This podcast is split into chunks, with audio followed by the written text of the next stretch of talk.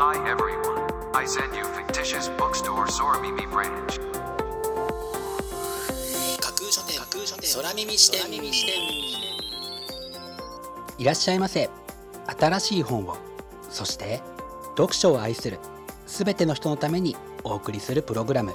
架空書店空耳視点へようこそ。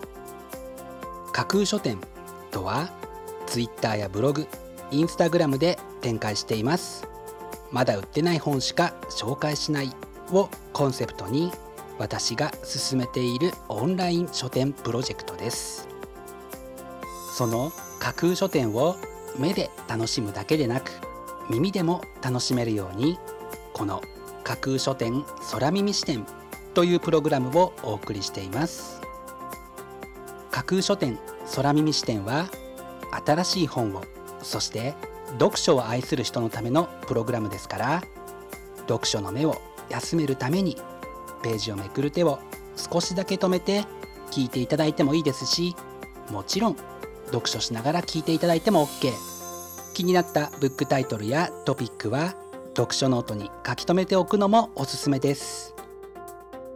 読書の時間に限らず通勤や通学の時間の情報収集に仕事や勉強家事育児のちょっとした息抜きにぜひこの架空書店空耳視点に耳を傾けていただいてまだ売ってないこれから発売される本にどんな本かな読んでみたいなというイメージを大きく膨らませていただけたら嬉しいです。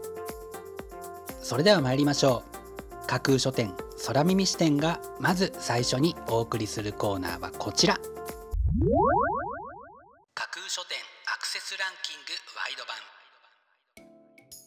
架空書店が毎日発表している前日のアクセスランキング。ツイッターやブログでの発表は1位から3位までだけですがここ空耳視点ではランキング発表の範囲を1位から5位までとワイドに拡大してお届けします。それでは早速参りましょう。ランキング第5位。アニメ建築。傑作背景美術の制作プロセス。シュテファン・リーケルス。ドイツのアートキュレーターでありアニメ研究者でもある著者がアナログからデジタルへ制作プロセスが移行する過渡期に制作された日本の名作アニメ映画の背景美術について紹介。というのが本書の紹介文です。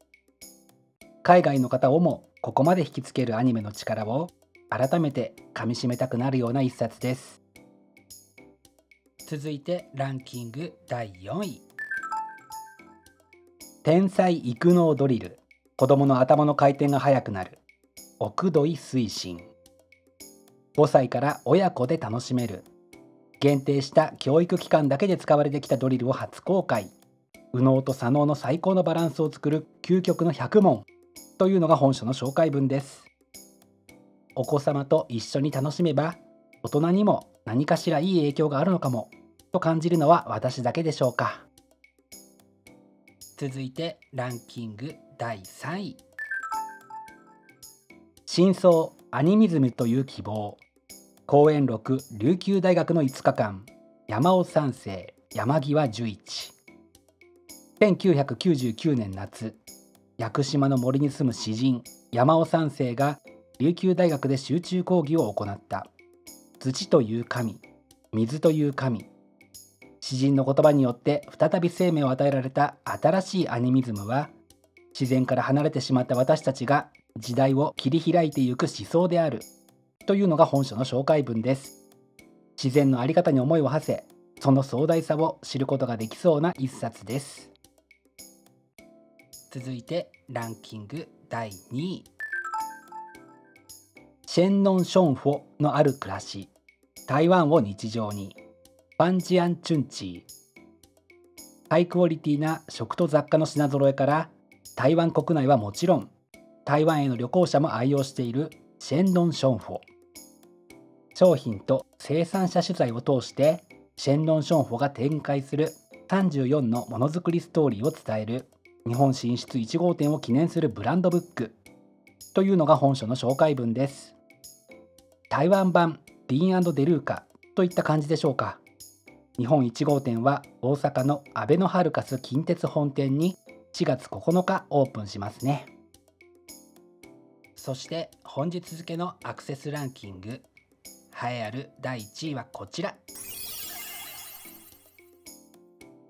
マンハッタンに日はまた昇る60歳から始まる青春グラフィティ。ニューヨークでサバイブ。大江千里の音楽暮らしを綴る人気エッセイ第3弾。というのが本書の紹介文です。新型コロナウイルスに翻弄されながらも果敢にジャズと向き合い続けるミュージシャンの彼の姿勢に多くの方が関心を寄せたようで見事にランキング1位に輝きました。本日のランキング1位になりました大江千里さんの「マンハッタンに日はまた昇る60歳から始まる青春グラフィティ」は角川から3月31日発売です。それでは本日のランキングをもう一度おさらいしましょう。第5位アニメ建築。第4位天才育能ドリル。第3位真相アニミズムという希望。第2位シェンノン・ションファのある暮らし。そして第1位はマンハッタンに日はまた昇る。60歳から始まる青春グラフィティ。という結果でした。発売日までもう少し。ご予約はぜひお早めに。以上架空書店アクセスランキングワイド版でした。架空書店空耳視点。お送りしています。架空書店空耳視点。続いてのコーナーは架空書店の中の人が選ぶ今日の一冊このコーナーではランキングにこそ入らなかった本や架空書店でのご紹介のセレクトから漏れてしまった本発売日より前に発売されてしまって架空書店の掲げるコンセプトまだ売ってない本しか紹介しないに合致せず泣く泣くご紹介できなかった本についてお話ししていきます。本日架空書店の中の人が選んだ本はこちら。インターネットポルノ中毒。やめられないノート中毒の科学。ステイホームでインターネット時間が増える今こそ読みたい脳と中毒の関係というのが本書の紹介文です。スマホやタブレットまたはパソコンであなたは一日にどのくらいの時間インターネットを使っていますか？考えてみると自分の欲しい情報はもちろん昨今ではあなたの興味を先回りした AI による情報のリコメントも手伝ってインターネットを使うことそれ自体がポルノと言えるほど強い力を持っていますよね。ではそれをやめてみたら一体どうなるのか。本書を通じてその効果を知りたいと考えて本日の一冊に選んでみました。本日の中の人が選ぶ一冊でご紹介しましたゲイリー・ウィルソンさんのインターネットポルノ中毒やめられない脳と中毒の科学は DU ブックスから3月31日発売です。ぜひご一読ください。以上架空書店の中の人が選ぶ今日の一冊でした。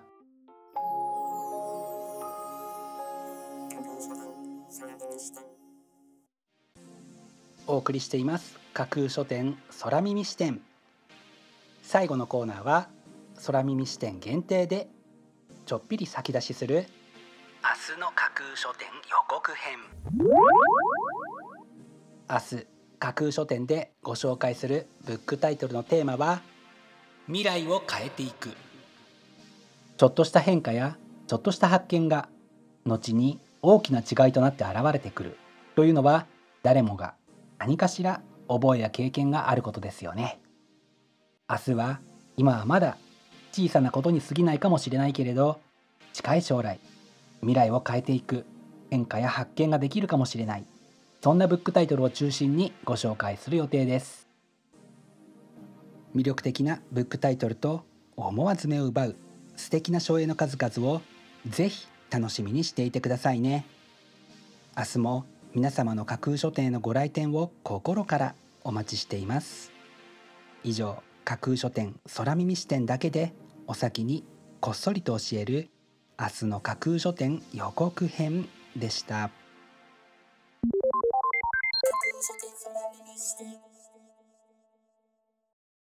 新しい本をそして読書を愛するすべての人のためにお送りするプログラム架空書店空耳視点。架空書店の本店とも言うべきツイッターブログインスタグラムでは架空書店独自のセレクトによる魅力的なブックタイトルとその書影をご確認いただけます。Google で架空書店と検索していただくと架空書店の Twitter のアカウントが一番見つけやすいと思いますのでぜひチェックしてください。また架空書店空耳視点ではこのプログラムのご感想やご質問などもお寄せいただきたいとともにぜひこの架空書店空耳視点のフォロワーにもなっていただけると嬉しいです。よろしくお願いします。架空書店空耳視点最後まで聞いていただいてありがとうございます。楽しい読書の時間をお過ごしください。本日はここまでです。またお耳にかかります。ごきげんよう。